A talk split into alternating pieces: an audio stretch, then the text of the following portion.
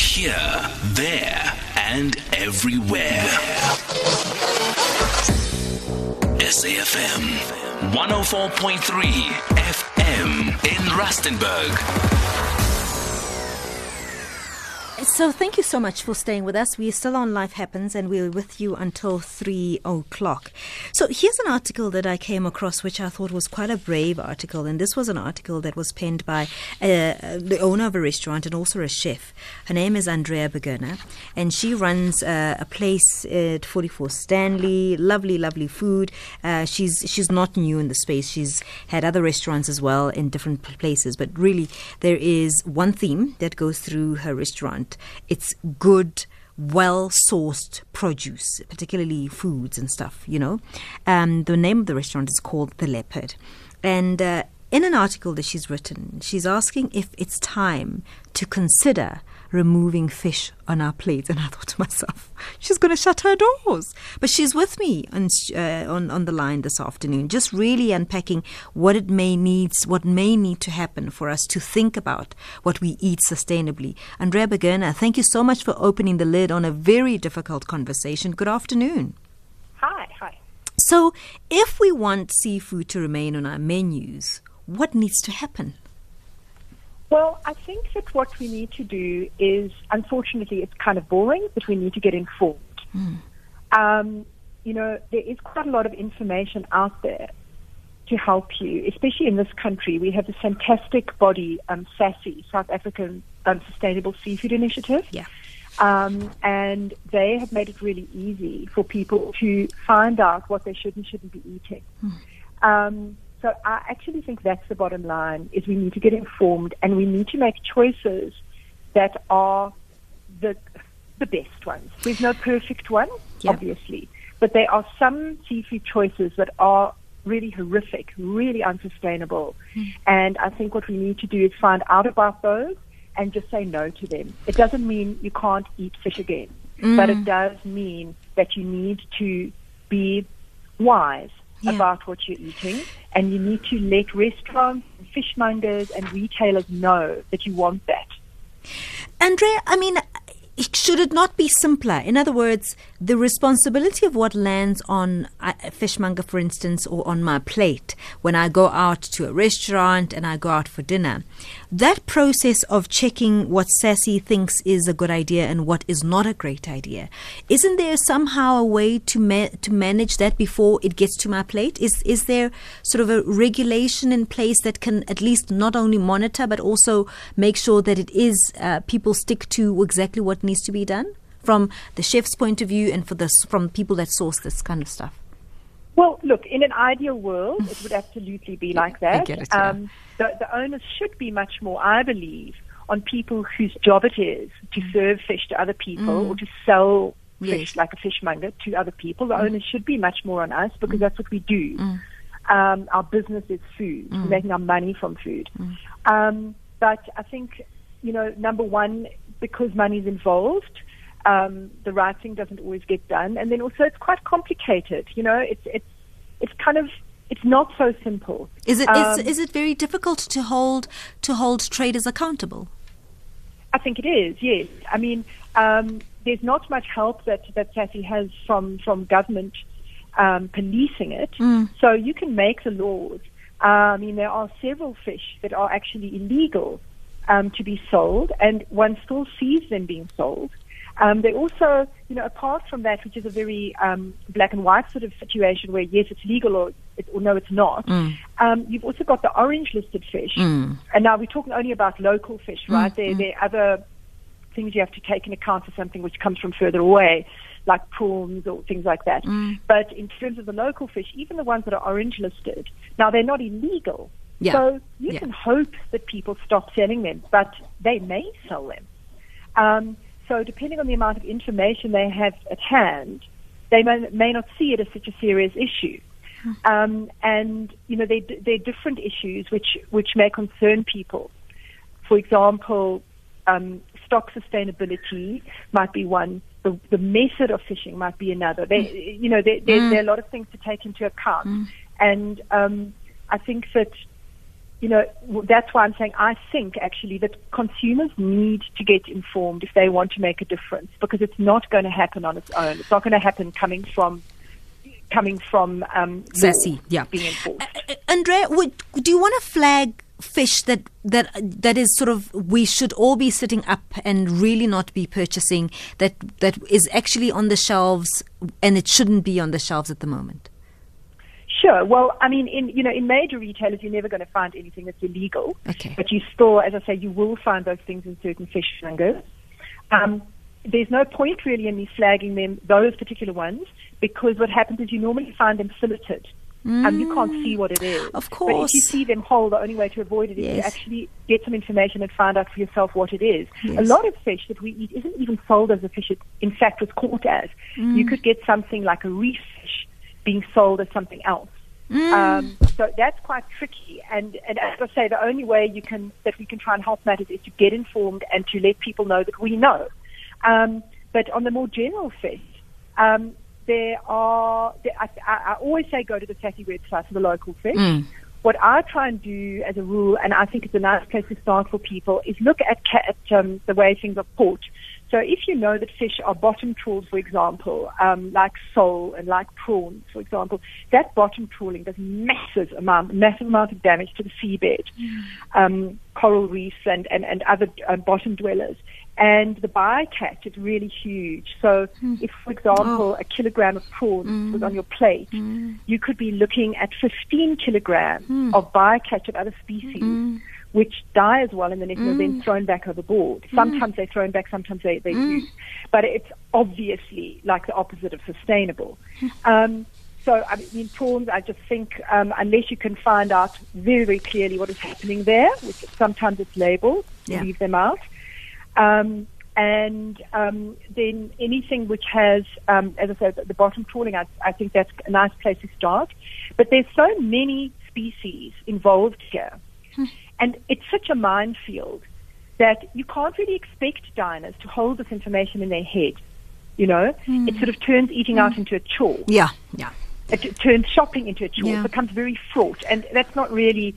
You know, it's not good. No, what happens then is everyone just says, "Oh, bugger it! I'm just buying Anyway. X, Y, Z," because you just can't keep thinking about this all the time. I'm gonna. And I'm then gonna. again, yeah. if you go to the SASSI site and you get the app, you can actually just like ask them about a particular fish, and you can Mm. get the information on it. So I think that is a very cool, cool way to be starting out if you if you're worried about it. I'm going to open the lines if you don't mind, Andrea, and see, you know, what, what people would like to know. 0891 Yeah, sure. 104 207. The lines are open, and it's a really honest, difficult conversation about how much do you know about what's on your plate and what has it taken to get that on your plate. We need to think about this so carefully because um, I think there was a time when we could just eat absolutely anything. I don't think the time is now, and we need to ask ourselves just what responsibility we have to making sure that things are going the way they should be going. 0891 104 207. Call SAFM right now on 0891 104 207. My guest this afternoon is Andrea Burgener, who's the owner and chef at Le Leopard at uh, 44 Stanley. And uh, she's asked us to think very, very carefully about what we put on our plate, specifically uh, seafood. And Andrea, my question to you we've spoken a little bit about what we can see and know. My concern is is the stuff that gets sold to us as different. You know, what, what recourse is there if if the, the, the fish has been deboned and I see absolutely nothing and it's been cleaned and all of that and it's sold on to me as something else because obviously they know it's illegal. What what how do I how do I know number 1 what I'm being sold? And number 2 what can I do about it?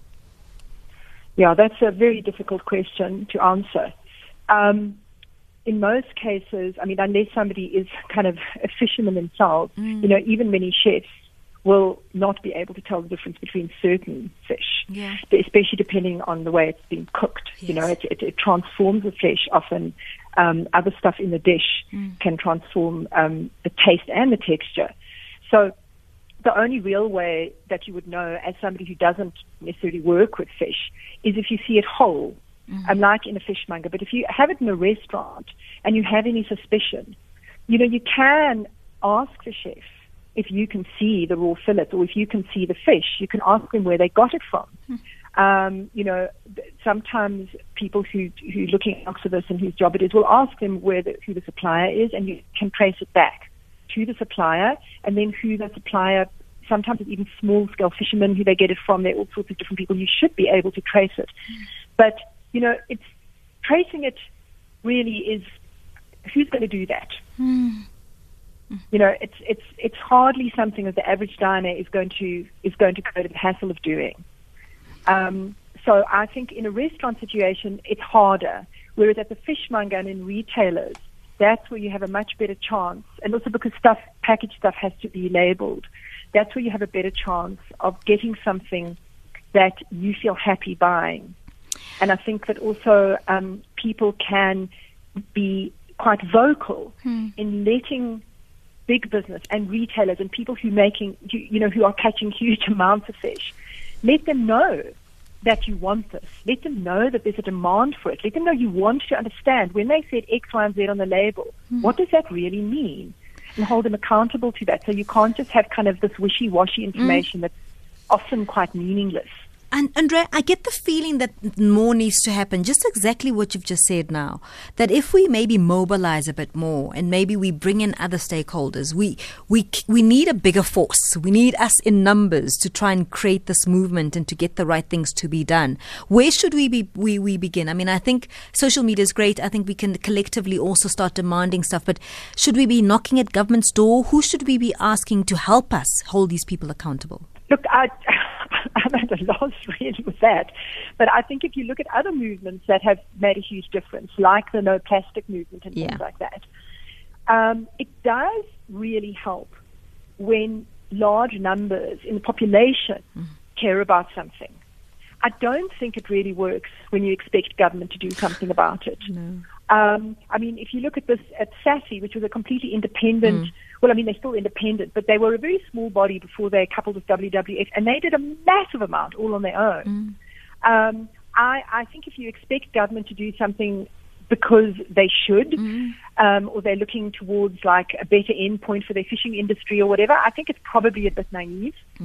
I, I think that people do, if they care about it, you sort of have to get educated and you have to do things like, if you're in a restaurant, say to the chef, I don't, Uh, you know, what is the story with your prawns? Do you, is there certification? Um, where's the certification from? Let them know that you actually do care about it. It's quite hard, even though it's the first people who should care. Sometimes it's really hard for people in the industry to take it on simply because they lose bums on seats. Mm, mm. You can imagine if a restaurant decides, mm. I'm not going to have the stuff like the salmon and the prawns on the menu. It's quite scary for them. Mm-hmm.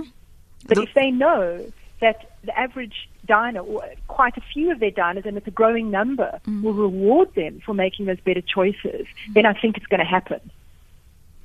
Yeah, I was going to actually ask you about coming out and saying all of this because obviously, are you serving fish? By the way, what are you serving? We have we have currently um, got one or two fish dishes on the menu. I've always had very little of that simply because, you know, um, it has it's not always easy to get um, exactly what I want for a particular dish. So I've Yeah. I've restricted myself um, with that. But I don't think just because I've done that, I mean, it doesn't mean people can't eat fish. It doesn't Yes. mean restaurants can't. You can't have you can have a whole seafood restaurant. Yeah. It's just that you've got to be very particular about what you're serving. Um, there's actually a fantastic uh, recipe book, South African recipe book, written by Daisy Jones called Starfish. Yes, by SASSI. Uh, uh, well, I don't know if it's by SASSI, but that starfish has got wonderful charts uh, yeah, that take us and, and through that's great what she sustainable. shows you that there are quite a few options. Um, you know, for, if you if you're going to the fishmonger and you're looking for it, and then you can actually uh, choose from those. I mean, it's not like there isn't fish out there. Um, I think sometimes for me, because I've got these questions, and it's in a way harder to trace it than it is for me to trace some of my other products, being an inland restaurant. I tend to sometimes just give it a skip and choose something else.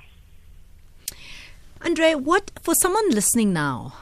What is the one fish you really should not be touching right now? If somebody offers this to you right now, if you're living in inland uh, South Africa um, and you want to be responsible, What's the one fish you really, really should not be touching right now? That's that's very hard. I mean, I think let me rather say a couple. Okay. Um, I mean, I think that you should you should definitely not be going.